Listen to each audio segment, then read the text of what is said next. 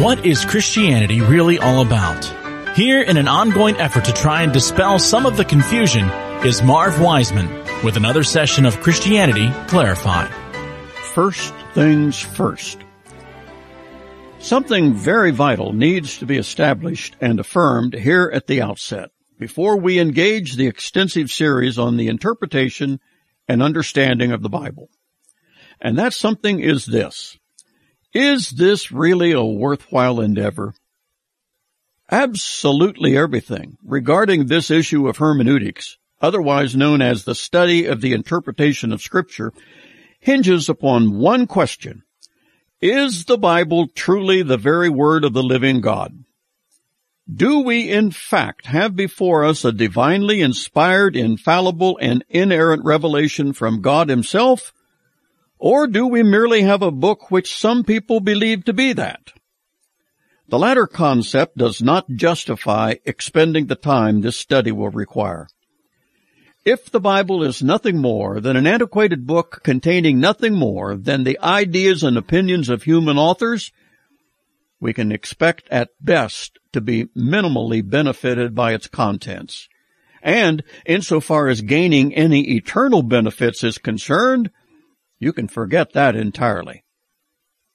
If the Bible is not the product of the eternal God, it will certainly yield no information that will aid us beyond this life. Yet, if on the other hand the Bible is, as we are persuaded it is, the very word for word revelation of the eternal God as conveyed in the original autographs, then it is not only worthy of our serious study and investigation, it demands it.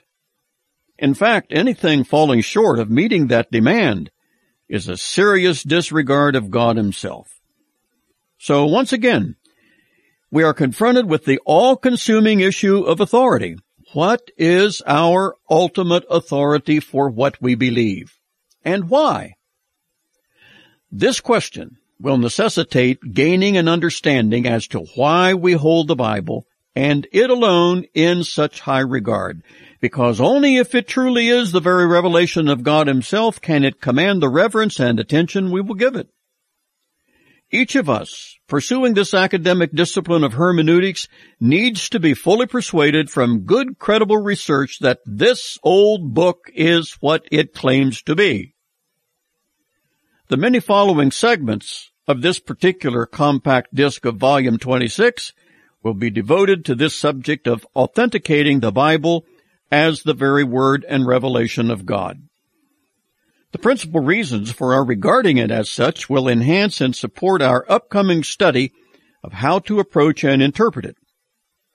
We fully expect this entire matter of biblical authentication and its interpretation to be one of the very most beneficial undertakings we mere mortals could possibly experience.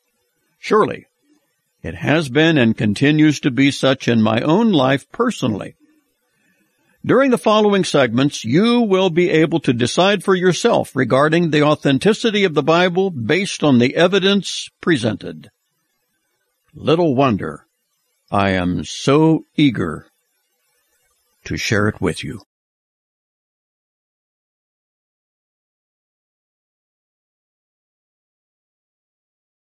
Biblical Authority Challenged.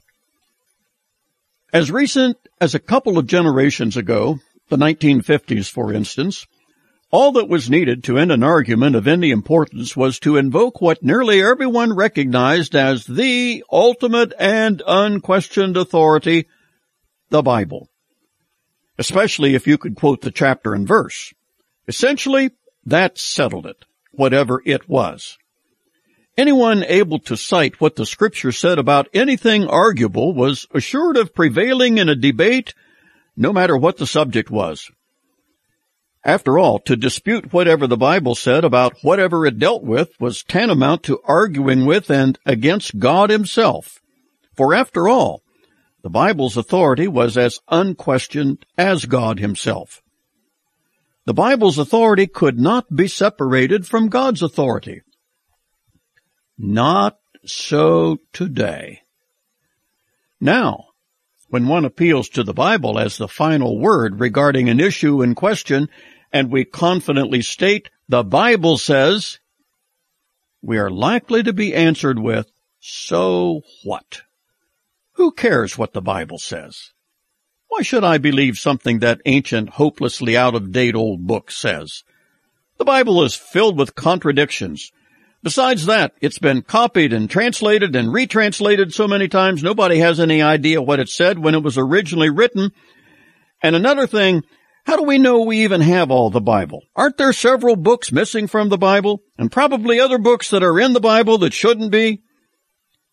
These are typical of the kind of responses one may well get today when quoting the Bible as our authority. In many cases, this attitude has been spawned by modern academia that is all too often rampant with atheism or agnosticism. In those settings, it is often considered not only acceptable, but even required to reject Christianity and all that pertains to it that is, if one is to be considered adequately educated.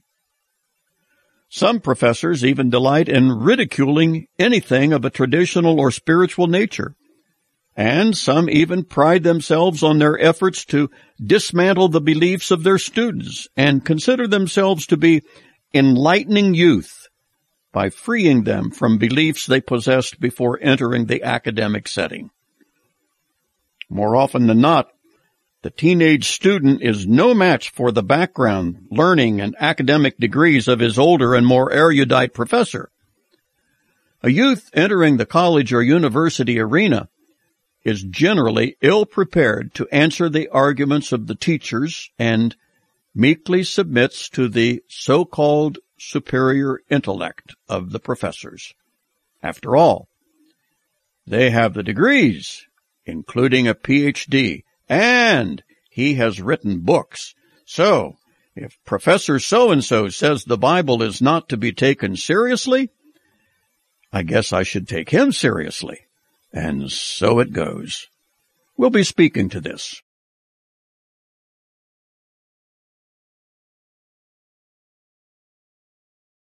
Authority, authority, authority. Authority is the issue. Always was and always will be. Understand this age-old issue of authority and what it involves and you have just surpassed the understanding of most of the people in the entire world. Man's reluctance and sometimes refusal to submit to duly constituted authority has been the nemesis of humanity from the very beginning. And speaking of the beginning, we call to mind the very first occasion of human rejection of divine authority. And we have to qualify this rejection by humans because angelic rebellion against divine authority in the person of Lucifer and his fellow rebels predates that of our first parents, Adam and Eve. Authority, even God's, can be resisted and rebelled against wherever the dynamic of volition is present. And we humans as well as angels, are all endowed with the marvelous responsibility of a will, a volitional capacity.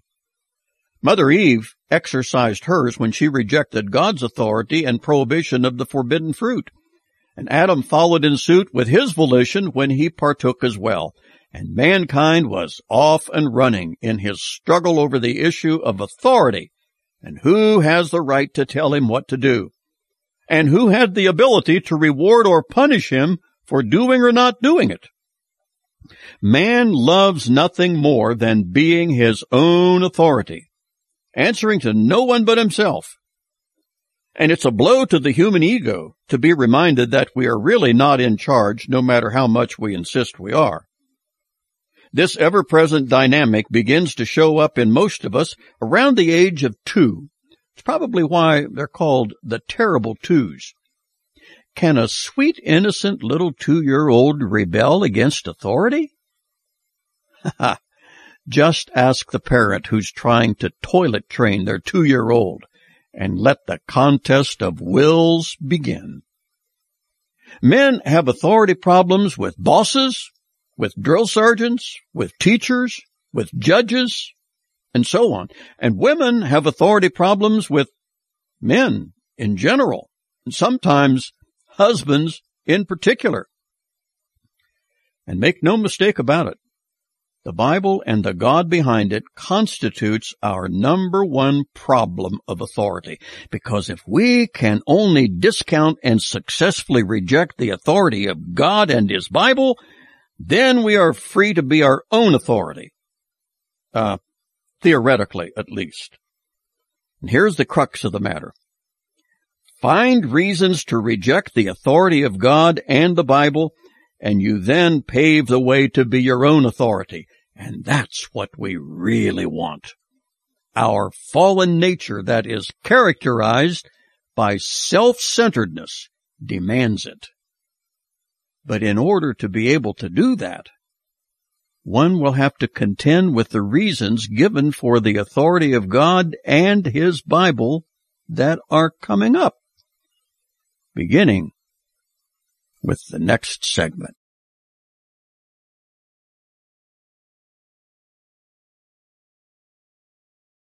How to approach the Bible. There are three principal ways of approaching the Bible, particularly if one is not already familiar with it. So we will assume this is the case in this present setting. There are presuppositions to consider. First, the Bible may be approached from the presupposition that it is true, and thus to be believed in all it affirms. Secondly, the Bible may be approached from the presupposition it is not true, and is therefore not to be seriously believed, but limited to a purely literary consideration. Or third, our presupposition is one of neutrality regarding the Bible's value. This means we really do not know whether it is truly God's Word and to be believed or not, but we want to know. We want to know because we understand that the consequences and implications of whatever we conclude are truly great.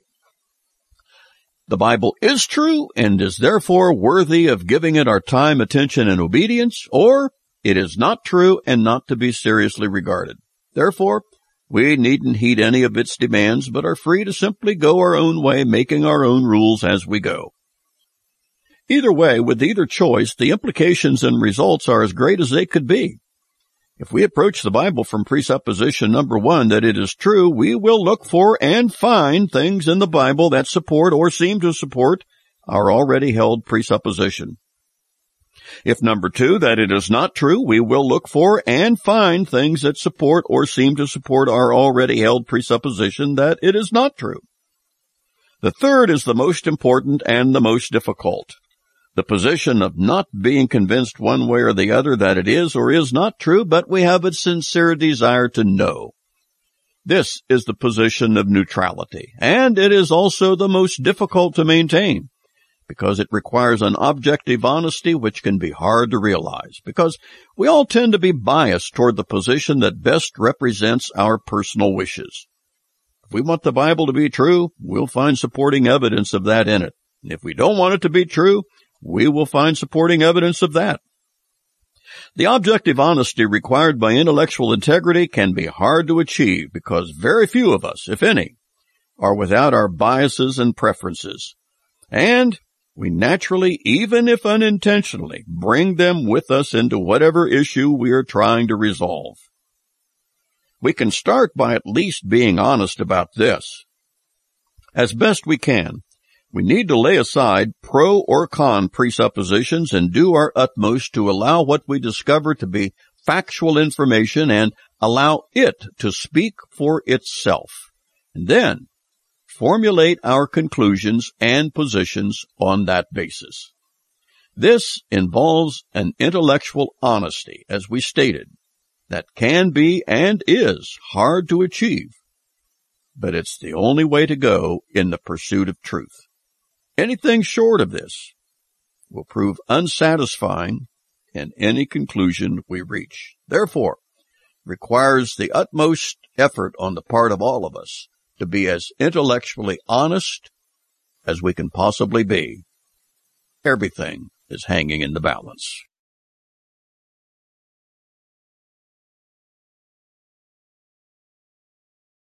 Questions to be asked of the Bible. Worldwide Christianity has for thousands of years made sweeping, emphatic claims about the Bible and its authority. Their assertion from the beginning of its inspiration and unfolding has been that it is indeed the exclusive very word and mind of the living God who created heaven and earth. That's the claim. The question now is, is that claim founded and demonstrably true or just a claim by the Bible's adherents that lacks verification? After all, anybody can make any claim about anything they want, but claiming it doesn't make it true. The consequences of whichever conclusion one reaches are as great as they could be. And if true, as Christians believe the claims to be, not only impacts one's life and living for the present, but on into eternity as well. Of this much we are absolutely certain, and it is simply this. Truth. If it is the truth about whatever, has nothing to fear from the most penetrating scrutiny. The truth will out, and eventually be seen to be factual, not fictional. Intellectual integrity requires the one searching for truth to follow it wherever it leads. This demands serious questions to be asked regarding the Bible and its claims. For instance, does the Bible actually claim to be God's Word? And if it does, does its claiming to be make it so? Does historical accuracy affirm the Bible? Does its diversity affirm it? Does its coherence support it? Does archaeology confirm the Bible? Do its fulfilled prophecies support divine inspiration? Does the Bible's survival support its authenticity? Does the Bible's popular appeal affirm it? Is it also affirmed by its opposition? Is the Bible's impact and influence on individual lives positive or negative? Does the Bible enhance society or detract from it? Are its multiple languages and translations indicative of its perceived and accepted value? Does the Bible's contribution to the whole of human literature aid in its value and vindication? Are there any literary documents that excel that of the Bible in the historic and ongoing production of art, music, poetry? Does any other source material make a comparable contribution to human civilization equal to or even close to that of the Bible? And does that prove anything? Serious-minded people who are really seeking truth because they wish to align themselves with it should be asking these questions about the Bible or about any other religious document whose adherents claim is from God itself. Truth and its pursuit is man's most noble endeavor as well as its possessing the greatest and most far-reaching consequences. Let's pursue these questions about the Bible together.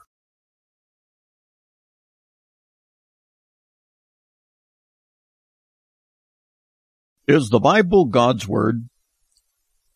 That the Bible clearly and frequently presents itself as the very words of God Himself cannot be disputed. Not even if giving the Bible a superficial reading. Why not? Because of the claims the Bible makes for its originating author being the Creator God Himself. And the Bible doesn't claim divine origin here and there, but virtually everywhere. Phrases like, Thus saith the Lord, or The word of the Lord came unto me saying, or I am the Lord thy God, and thou shalt, and so on. Well, just how many times do we find expressions like those in the Bible? And are they numerous enough to make a strong case? You be the judge. How about nearly 700 times in the first five books of Moses called the Pentateuch? Let's add another 1300 times these phrases or similar wordings are found in the four major prophets and 12 minor prophets. Don't forget the historical books because in them there are another 400 plus times that the scripture given is said to have come directly from God. Anyone yet unconvinced can add another 200 references to the mix that are found in the poetical writings. All told, we are tallying approximately 12,600 times for the Old Testament alone, to say nothing of more references in the New Testament. And there, by the way, we find the apostle Paul's inspired statement that all scripture is given by inspiration of God. The word inspire literally means breath, having to do with air or wind.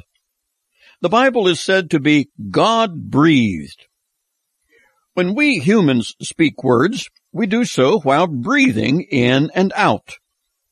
Our breath is used to form words, and our words are man breathed. The Bible uses this human analogy to let us know the source of the information found in its pages.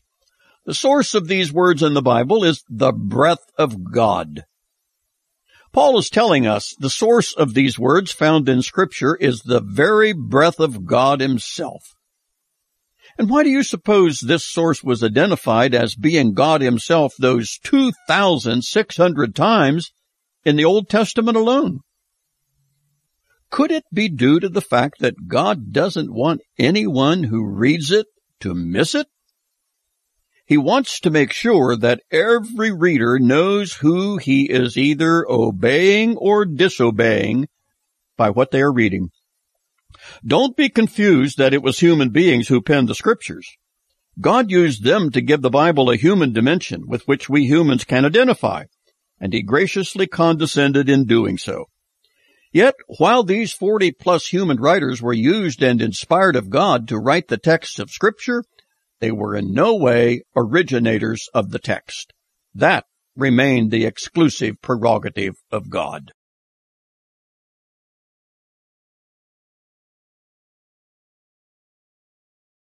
Using the Bible to verify the Bible. It does sound rather suspect, in fact, downright fishy.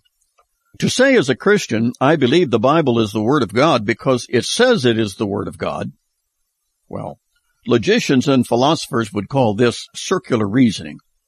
It's when you use a particular source to verify the truthfulness of that same source. And to do so is the same as saying, I know that used car salesman that sold me this car was telling me the truth about it because he told me he was telling me the truth. Well, if someone uses that kind of logic, you hardly know where to begin with them. Indeed, that is circular reasoning at its worst. And Christians may be accused of circular reasoning when we say we know the Bible is God's Word because it says it is. The objection that such is circular reasoning certainly does sound applicable because logic says you need another source independent of the one you are trying to prove. Verification must come from elsewhere than from the thing you are trying to verify. So how then can it be said logically and truthfully that the Bible does vindicate itself without being guilty of circular reasoning. Well, it is all due to the divine wisdom that put the Bible together in the way he did it. Because while in a very real sense the Bible is generally thought of as a book, singular, as one volume, well, it is, and it isn't. It's printed, distributed, and purchased as one book, but in reality, it is not one book at all. It is a compilation of many books forged into one volume and generally referred to as the book. Yet we know that some 40 human penmen contributed to this one book over a period of time spanning 1500 years, and most of the writers never knew or even met the others. While none of those writers were independent from God, they were independent from each other, with each serving as a truth verifier of the others. There is a corroboration within and among the writers of Scripture, and each is capable of validation of the claims of the others, and circular reasoning is not involved at all. Their separation, one from the others, was chronological consisting of different centuries and generations. Their separation was geographical in that the writings originated from Asia, Africa, and Europe. So both time and space separated the authors, giving each a true independence from the others. Thus, each writer was able to validate the others as they were able to validate him. And in no case was circular reasoning involved or the principle of it used. God could have put His Word, the Bible, together in so very many different ways at times and places, and yet, in His sovereign will and wisdom, He chose to give it to mankind in the way that He did. Christians believe that way to be as flawless as the God who gave it. And, among other things, He kept it out of reach from the charge that would cry, circular reasoning, it just isn't there.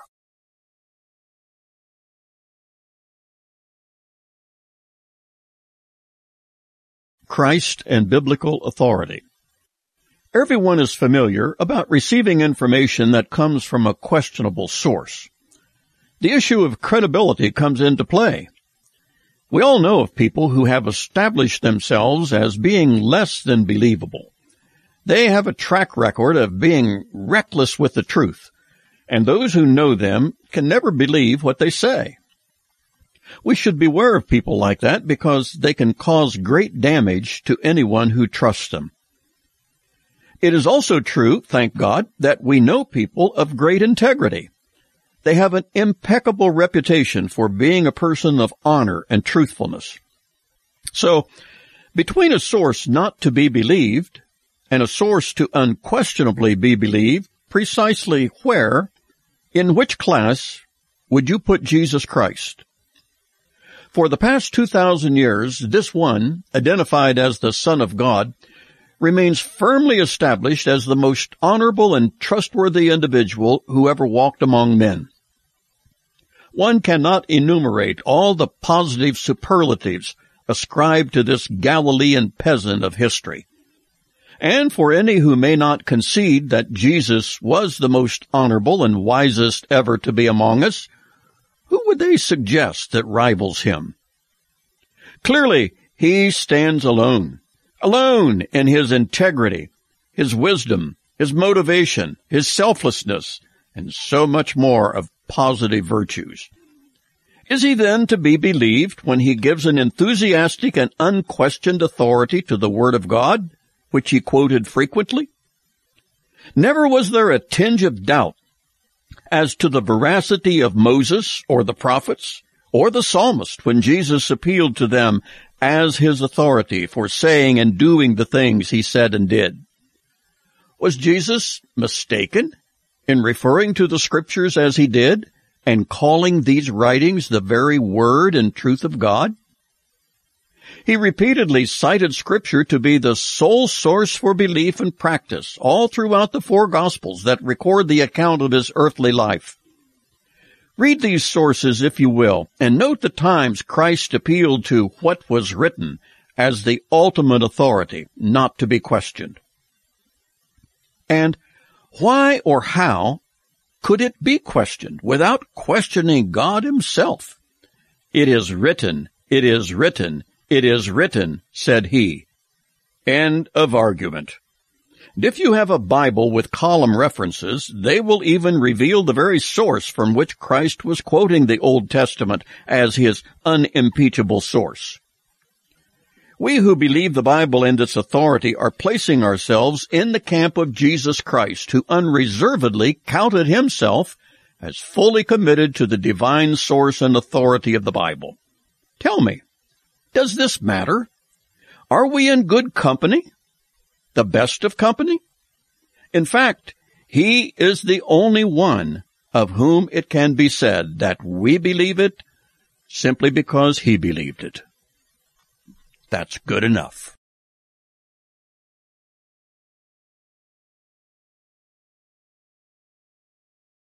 The Bible and Thematic Continuity the Bible contains a thematic continuity that becomes very apparent to one who has read and pondered the Old and New Testaments together.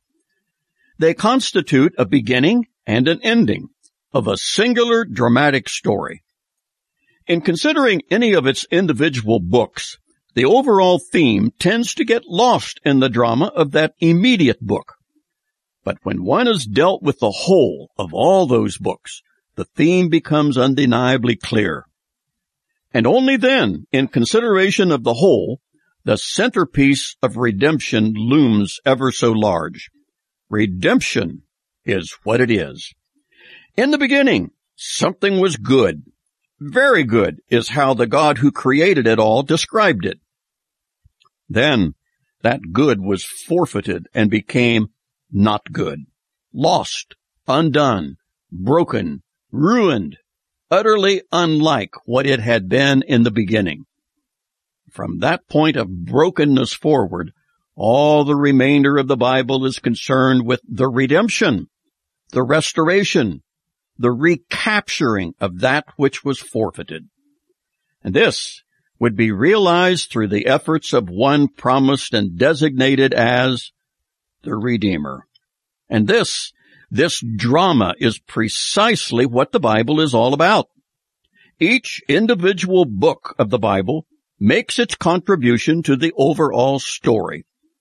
Sometimes the focus is on an individual, sometimes a nation, sometimes the world, but the theme remains the same, redemption.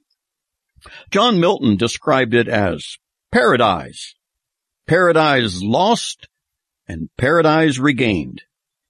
Genesis 1 and 2 begins the story and describes the original paradise depicted in that most ideal of all gardens, and it all comes crashing down as chapter 3 opens and becomes the paradise lost of the now unfolding story of ruination. Follow the scarlet thread of redemption through all the remainder of the Bible and paradise regained confronts us when the last book, the Revelation, breaks forth in the announcement that Jesus Christ, Lord and Redeemer, has prevailed, and he shall reign forever and ever, King of kings and Lord of lords. It constitutes an incomparable crescendo fitting only to this Redeemer. The Apostle John concludes the Bible with this final book and a dedicatory expression to the very one responsible for it all by saying, Unto him that loved us and washed us from our sins in his own blood, and has made us kings and priests unto God and his Father. To him be glory and dominion forever and ever. Amen.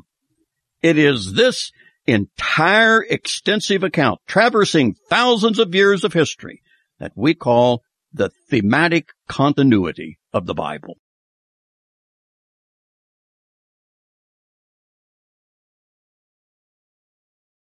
The Bible and Coherence In much the same way the Bible is described as thematically continuous, so also can it be described as thematically coherent.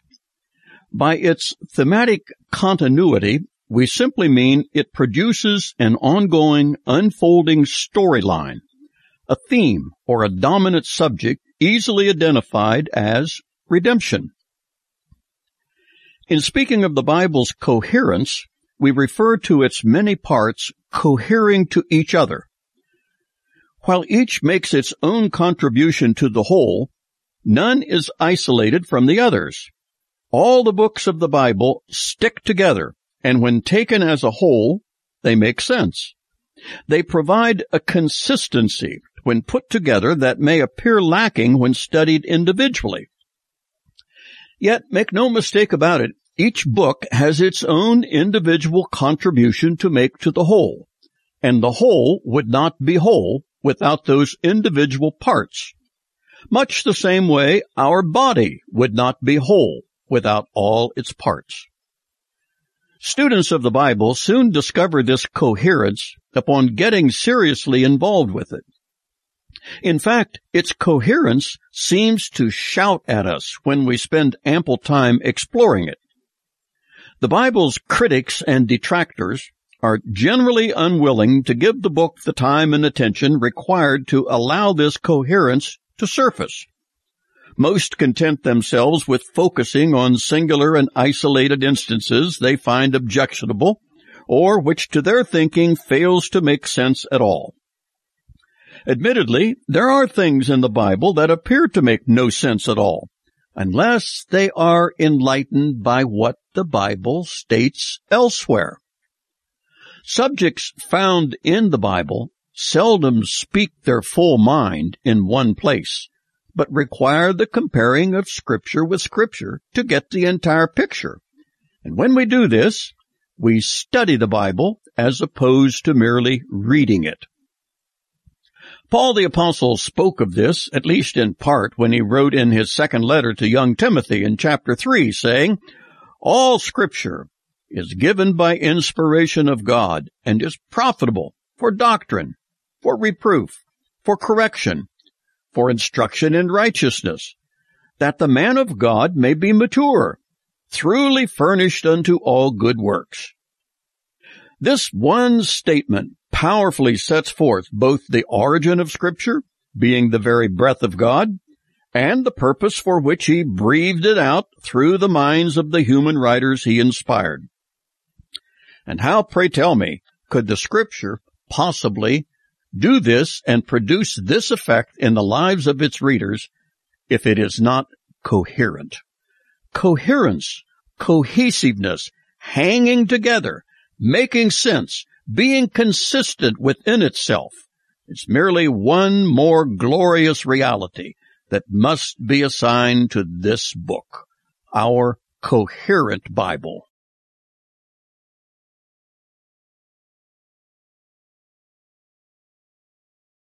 The Bible and Archaeology If the Bible truly is the very Word of God, as Christians say it is, its value is inherent. By that, we mean the Bible is of paramount importance and authority simply because God is its author. It could not be more valuable than that.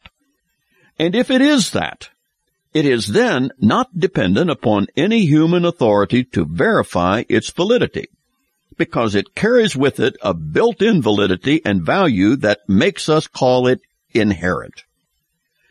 But as we all know, there are some who are far more impressed by what men say about the Bible than they are with what God says about it and in it. And while this is saddening because man's unwillingness to believe God is saddening, God graciously provides evidence outside of the Bible to validate it. Actually, if the Bible is true in what it affirms as people, places, times, and events, there ought to be an abundance of physical evidence. And there is. Archaeologists, especially over the past 200 years, have discovered one treasure trove after another of items, inscriptions, coins, pottery, and like things that coincide precisely with what the Bible relates in many places. We ought not to be surprised at such discoveries. We should anticipate them. The discovery of the Dead Sea Scrolls in 1948 was nothing short of spectacular and remains as the crown jewels of biblical archaeology. Dr. Nelson Glueck, the Jewish archaeologist of worldwide reputation, has concluded from his numerous findings, and I quote, It may be stated categorically that no archaeological discovery has ever controverted a biblical reference. A colleague, Dr. William Foxwell Albright, considered by many to be the dean of archaeologists, said, there can be no doubt that archaeology has confirmed the substantial historicity of Old Testament tradition. And of the New Testament, the international scholar of repute, Dr. F. F. Bruce, spoke concerning the accuracy of Luke who penned the gospel bearing his name, as well as the Acts of the Apostles. And Dr. Bruce spoke thusly, It may be legitimate to say that archaeology has confirmed the New Testament record. And Yale archaeologist Dr. Miller Burrows concluded, Archaeological work has unquestionably strengthened confidence in the reliability of the scriptural record. More than one archaeologist, said Dr. Burrows, has found his respect for the Bible increased by the experience of excavation in Palestine. These findings by multiple recognized experts who never set out to prove the Bible in any way nonetheless found their discoveries to be amazingly conformative to numerous biblical statements. Again, we should not be surprised but even expectant that such would be the case. And so it is. The Bible does not need archaeology to confirm it, but it does that nonetheless.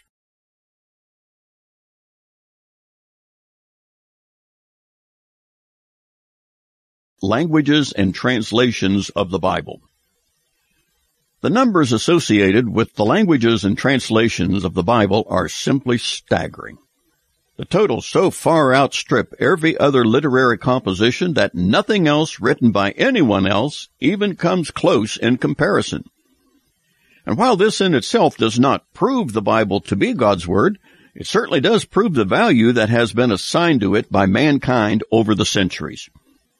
The Encyclopedia Britannica reveals that by 1966, the whole Bible had appeared in 240 languages and dialects and one or more whole books of the Bible in 739 additional languages, a total of 1,280. This is astounding. Add to that the 3,000 Bible translators who were engaged in the work of translation between 1950 and 1960. Literally hundreds of millions copies of the Bible have been printed and distributed by the British Bible Society, the Bible Society of Scotland, of Ireland, the German Bible Society, and American Bible Society, totaling over a billion and a half. Add to these the scores of publishing houses over the globe in multiple languages who printed Bibles to be sold for a profit. To say the Bible stands alone in its translation of languages and circulation worldwide is a considerable understatement. And let's not forget, these already numbered in excess of a billion copies are of whole Bibles.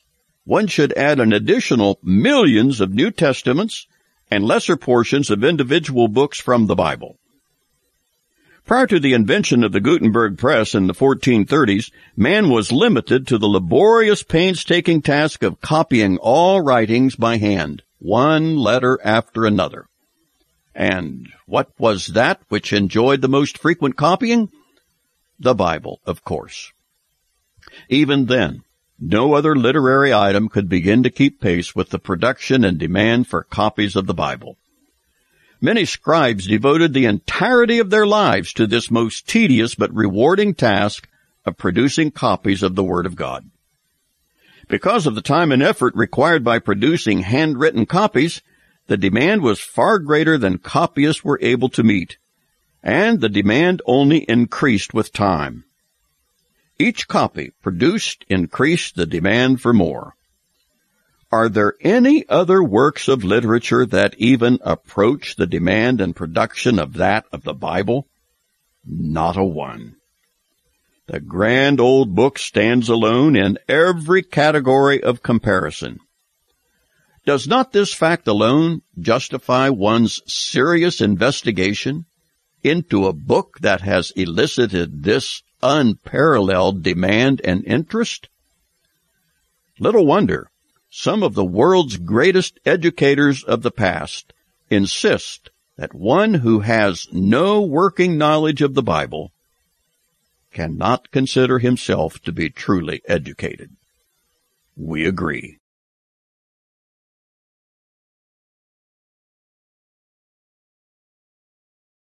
The literary contribution of the Bible. Without fear of contradiction, the contribution of the Bible to every area of literary undertaking is simply astounding. Whether one loves the Bible or loathes the Bible, there is no disputing of this fact, and we emphasize fact as opposed to opinion. Biblical subjects and themes are the stuff of myriads of hymns, poems, works of art displayed in museums and galleries worldwide. Add to these the architectural accomplishments erected worldwide in majestic cathedrals.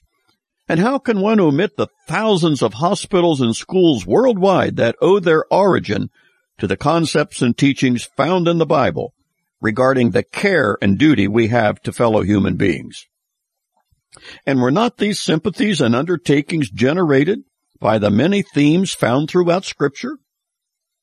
In considering music alone, compositions from the simple Jesus Loves Me to the masterpiece of the immortal Handel's Messiah and a plethora of classical productions, the Bible has made the most dramatic impact perhaps as much as all other sources combined. What other items of literature even begin to approach that of this revered old book? Name just one if you can. Our church hymnals overflow with the works of Charles Wesley and his contribution in excess of 6,000 hymns. Offerings greatly beloved from Isaac Watts, Bach, and Beethoven, the prolific pen of the deeply spiritual Fanny Crosby, are but a few of the thousands of names you will find on musical works in multiple languages the world over. How can these be accounted for? Can anyone honestly attribute all this to nothing more than just an interesting old book? Hardly. It appears that only a callous mind and spirit with an axe to grind could possibly dismiss the Bible's profound influence on literature, art, music, and architecture worldwide. To say nothing of inspiring man's benevolence to his fellow man.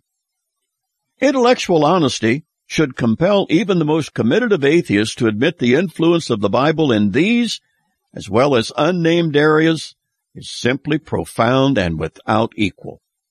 Given that, what would you even put in second place? Shakespeare might merit a distant second, a very distant second, and yet, don't forget the many references to the biblical verse or theme that the bard had woven into his plays. While all these examples of the Bible's contribution to art and literature do not in themselves prove the Bible to be of divine origin, yet is not this the kind of influence one would expect it to have if it were? And from all the poems, music, and art derived from the Bible, do they not each contribute mightily to the peace and comfort of the human soul in a way not provided by any other source? Mankind is profoundly blessed by the power and the beauty of Holy Writ. There is nothing in the world to compare with it.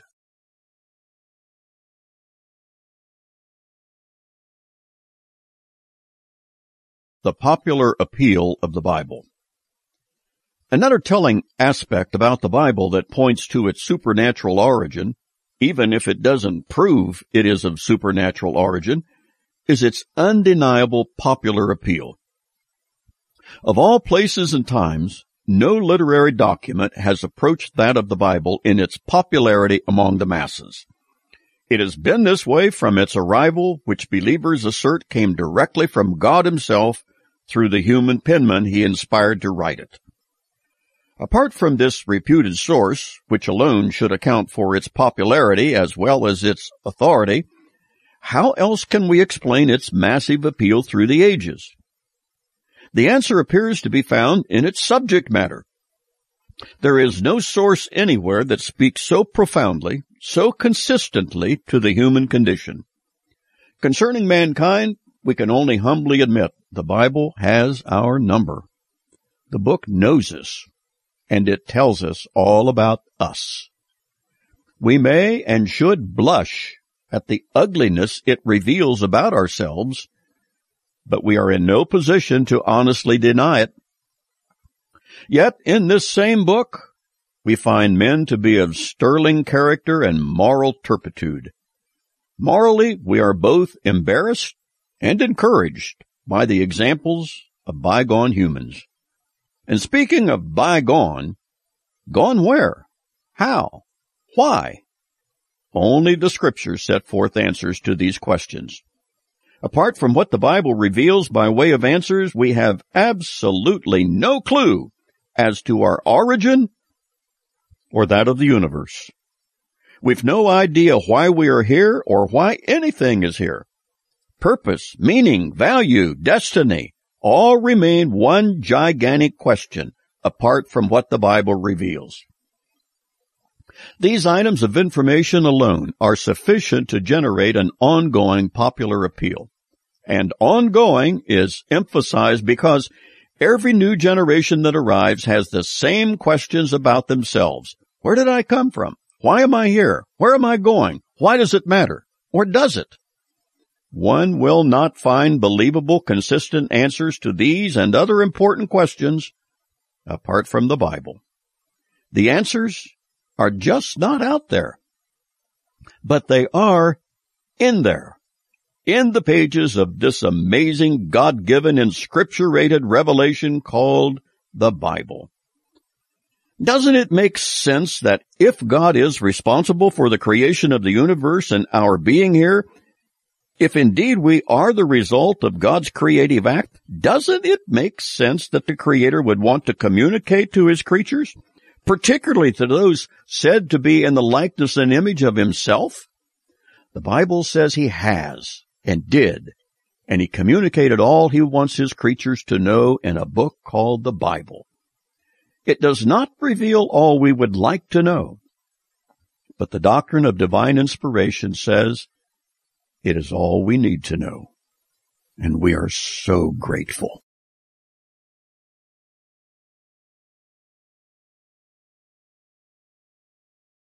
Opponents and Detractors of the Bible, Part 1. Those who oppose the Bible constitute a considerable number. Atheists, of course, must disparage the Bible since it claims to have been given by God but since atheists deny there is a God, that in their thinking spells doom for the Bible and its authority. But not all detractors of the Bible are atheists. There are plenty of people who, while believing there is a God, or gods if you will, nevertheless must reject the Bible of the Old and New Testaments as being the revelation of that God, or at least the God of Christians and Jews. And who are these people? Well, they number in the millions, hundreds of millions, in fact. Among them are Hindus, Buddhists, Muslims, and those of lesser religions. These are all obligated to reject the Bible as the authoritative record of the true God of creation because if they don't, that means they and their religion, plus their own holy books, are all wrong. There is no way non-Christians can accept the validity of the Christian Bible without at the same time declaring themselves to be wrong with their religion and their holy books. One simply cannot have it both ways because the contents of the Bible and the contents of their holy books are completely contradictory. Somebody has to be wrong. And each group, including the Christian group, each say, we're right. It's all the other folks who are wrong. And then, not to be outdone, along comes the atheist who declares all of them to be wrong and all of their religious books wrong as well because there is no God. In the final analysis, the Bible is an either or proposition. The Bible and its authority is in or out. It is or it is not the Word of God. Nothing in between has any existence in logic. Because pure and simple logic dictates the Bible is given from and by God through the human instruments he used to provide it. It is thus fully authoritative to the exclusion of all other claims for authority, or it is not. It cannot be the Word of God and not be the Word of God at the same time. And it certainly will not suffice to say the Bible is God's Word, kind of. This too is devoid of rationality. And there are those who desperately want to deny this either or in an attempt to soften the issue and they seek to disarm the rigidity of the hard decision either way and may have good motives for doing so, namely, finding some common ground. Yet, such efforts are merely avoiding the issue, providing a superficial, muddy middle that still fails the test of logic.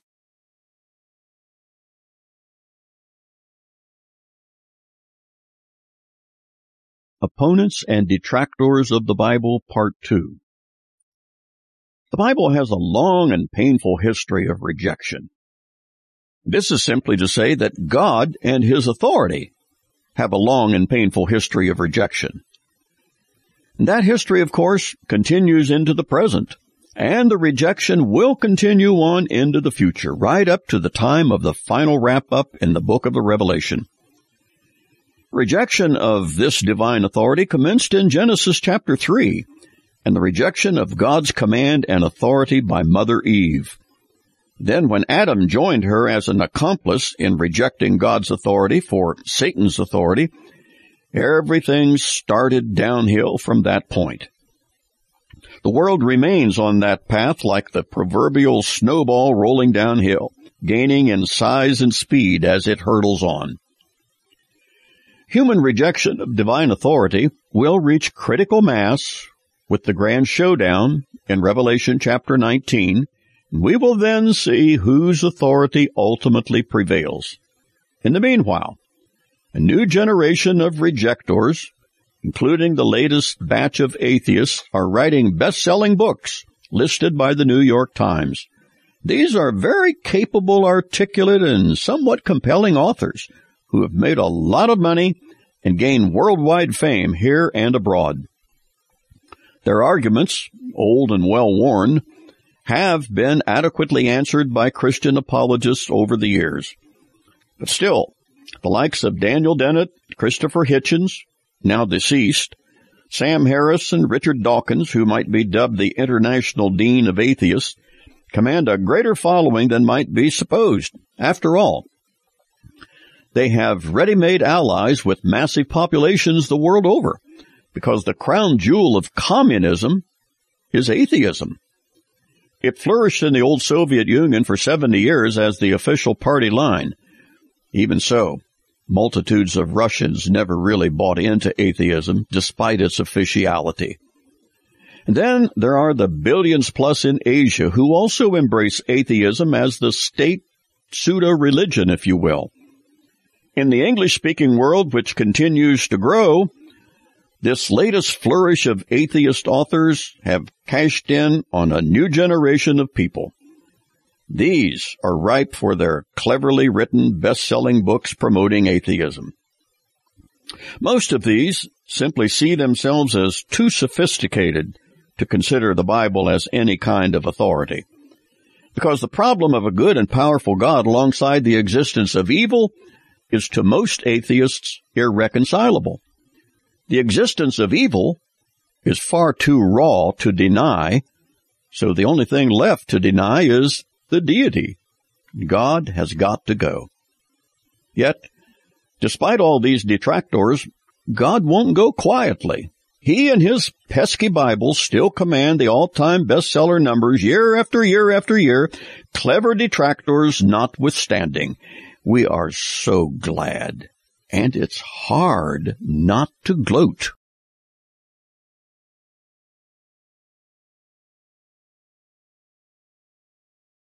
Fulfilled Prophecy Part 1 Because everyone is interested in what is coming in the future, it's understandable that matters of prophecy generate our interest. Reason is obvious. If we know what is to transpire in the future, Preparation can be made in the present so as to take advantage and benefit when that future time of fulfillment comes.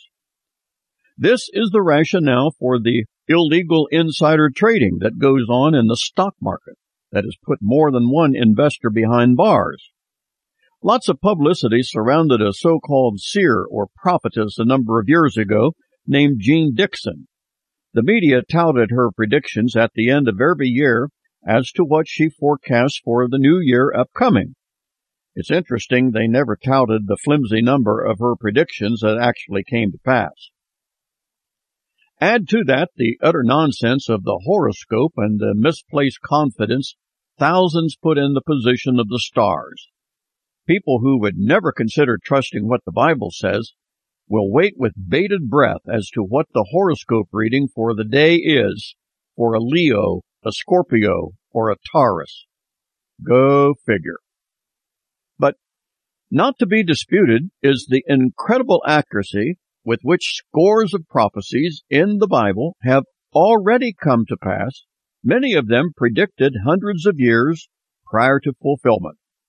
In fact, it is because of the undeniable accuracy of prophecies already fulfilled that we may have complete confidence in the fulfillment of biblical prophecies that are yet unfulfilled.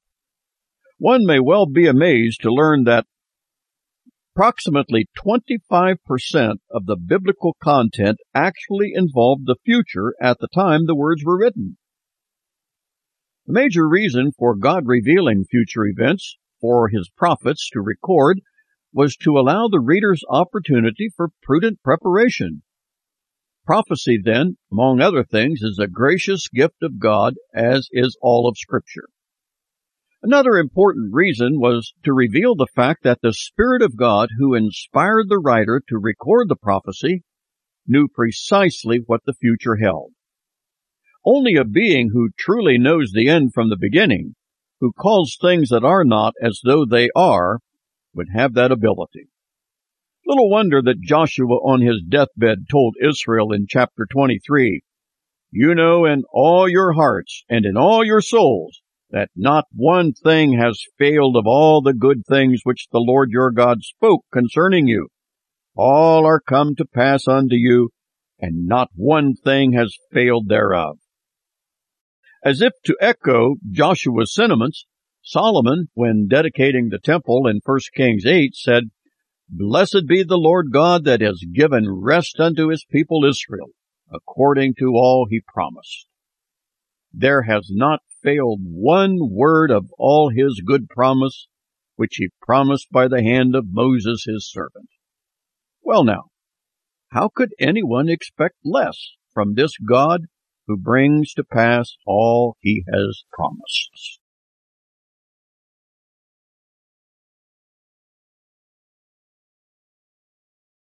Fulfilled Prophecy Part 2 of all the evidences that may be considered to authenticate the Bible being the product of divine revelation, there is one in particular that has been so befuddling to the Bible critics and detractors. It is that of the abundance of fulfilled prophecies. Because try as they may, the skeptics simply can't offer any of their naturalistic explanations that will satisfy even themselves. Not only the number of prophecies given and their later fulfillment, but the specific and detailed description of those prophecies are stunning, simply stunning. They are such that a claim of coincidence cannot be entertained by anyone thinking rationally. There is no logical human explanation that satisfies anyone who seriously looks into the matter. And of all the prophecies given, None is so critical or so undeniable as those pertaining to the person and work of Jesus Christ. Multitude of prophecies are given regarding the coming of Christ and what he will accomplish. These are referred to as messianic prophecies, and the Old Testament abounds with them. The first one surfaces early in the biblical record found in Genesis 3, where verse 15 promises that God will send one who is called the seed of the woman, and this one, when he comes, will be injured by Satan the serpent, yet this one, in retaliation, will succeed in crushing the head of the serpent adversary with a fatal blow.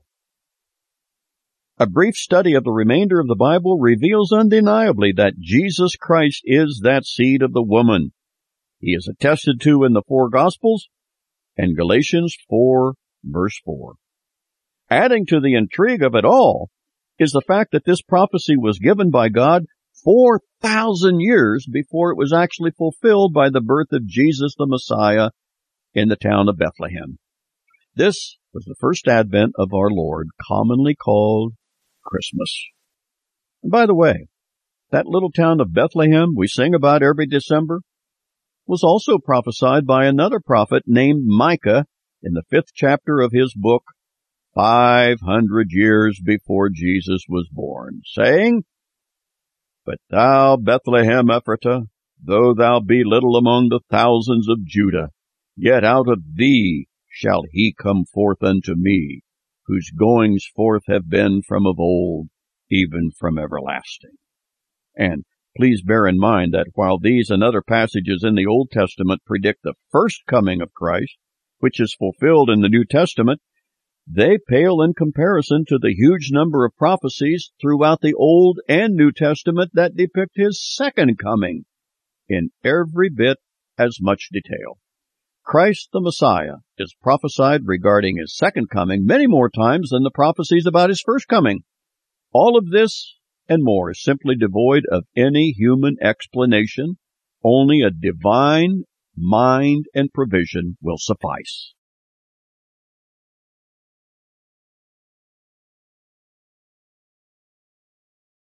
Fulfilled Prophecy Part 3 We offer no human explanation for the hundreds of Old Testament prophecies being fulfilled in the New Testament, because there is no human explanation. Prophecies as distant as 4,000 years between prediction in the Old Testament and fulfillment in the New can't be humanly explained.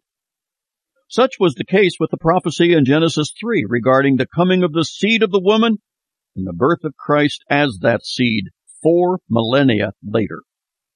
The apostle Paul further recognizes it in Galatians 4 and verse 4. But that is the mere tip of the proverbial iceberg. Regarding prophecies about Christ, referred to as messianic prophecies, consider Isaiah 7, 700 years prior, says he would be born of a virgin.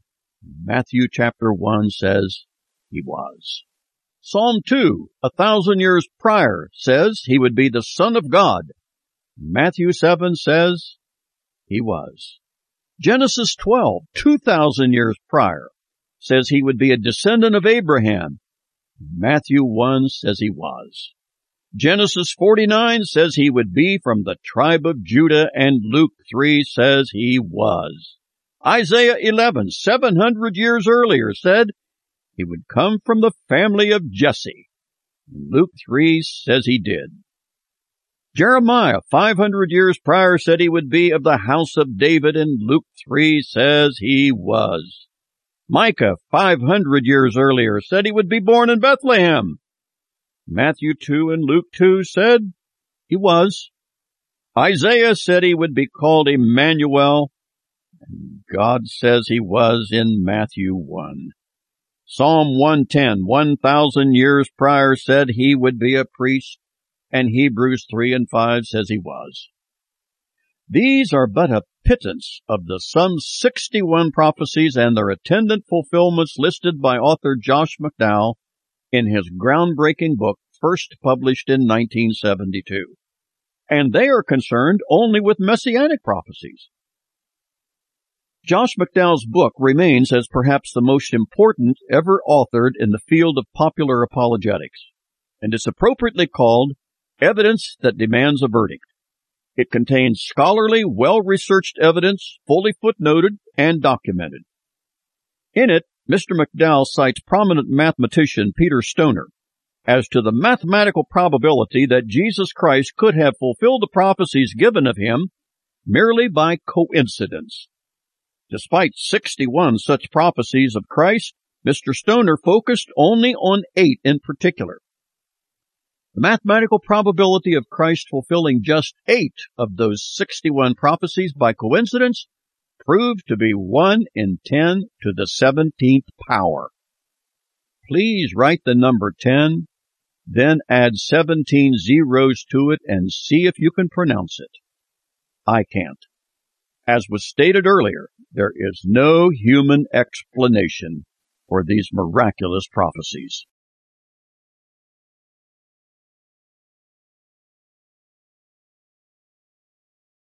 Hermeneutics is the ultimate in academics.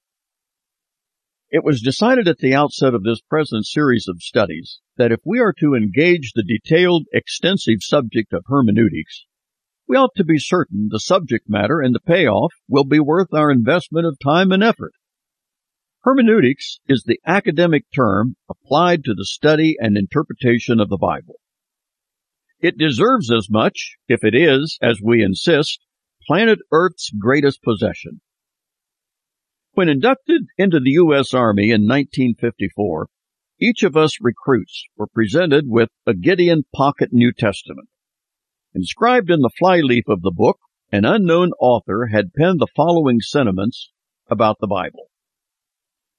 The Bible, says he, contains the mind of God, the state of man, the way of salvation, the doom of sinners, and the happiness of believers. Its doctrines are holy, its precepts are binding, its histories are true, and its decisions are immutable. Read it to be wise, believe it to be safe, and practice it to be holy. It contains light to direct you, food to support you, and comfort to cheer you. It is the traveler's map, the pilgrim's staff, the pilot's compass, the soldier's sword, and the Christian's charter. Here, paradise is restored, heaven opened, and the gates of hell disclosed. Christ is its grand subject, our good the design, and the glory of God its end. It should fill the memory, rule the heart, and guide the feet. Read it slowly, frequently, and prayerfully. It is a mine of wealth, a paradise of glory, and a river of pleasure. It is given you in life, will be opened at the judgment, and be remembered forever. It involves the highest responsibility, will reward the greatest labor, and will condemn all who trifle with its sacred contents. We heartily concur with the expressions of our anonymous author. As a 19 year old soldier, utterly unfamiliar with that Bible then, I had no idea how it would impact my life for the succeeding 60 plus years. How and why did it do this? Simply because in this book, between these covers declared to be the Word of God, the Lord of heaven and earth has chosen to reveal himself as he is revealed through no other venue. Need we any reasons beyond that? We think not. We have every confidence that those joining with us in the endeavor will discover themselves anew as well as the God we serve anew. The benefits to be derived from this undertaking are incalculable. You will not want these benefits to stop with you. God will use them not only in you and for you, but through you as well. Great insight and joy awaits us. We urge you to give this every consideration apply yourself to this upcoming series. You've just heard another session of Christianity Clarified with Marv Wiseman.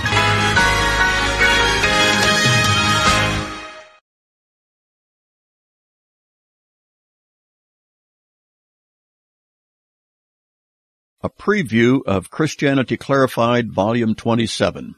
Hermeneutics is the technical academic term used to describe the discipline of the art and science of interpreting a literary document. In our present case, that document is the Bible.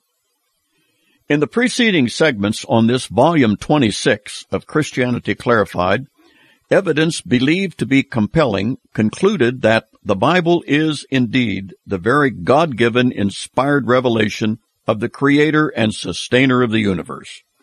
If this finding is true, and we believe it to be so, then this, in and of itself, justifies every reverence, every consideration of every time and effort devoted to the study and understanding of its contents. That is biblical hermeneutics. You will not spend your time in a more worthwhile endeavor than this.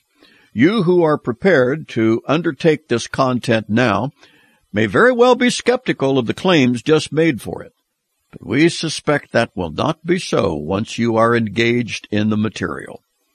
Included will be a thorough introduction to the Bible, its structure, divisions, and categories, the value of the literal and the figurative in language, the supremacy of context in understanding all of literature, logical and standard guidelines applying to the scriptures, the existence of and the bridging of the gaps that separate us today from that of the biblical writers, including the language gap, the historical and geographical gap, the culture and customs gap, the approach to interpreting the parables and miracles of our Lord, and the key of their content, plus an appreciation of the progressive revelation of the Bible, the ignoring of which may be more responsible for the divisions existing in Christianity more than anything else. These items and so much more will stick to your spiritual ribs and increase your understanding and appreciation of the Bible more than you can possibly imagine.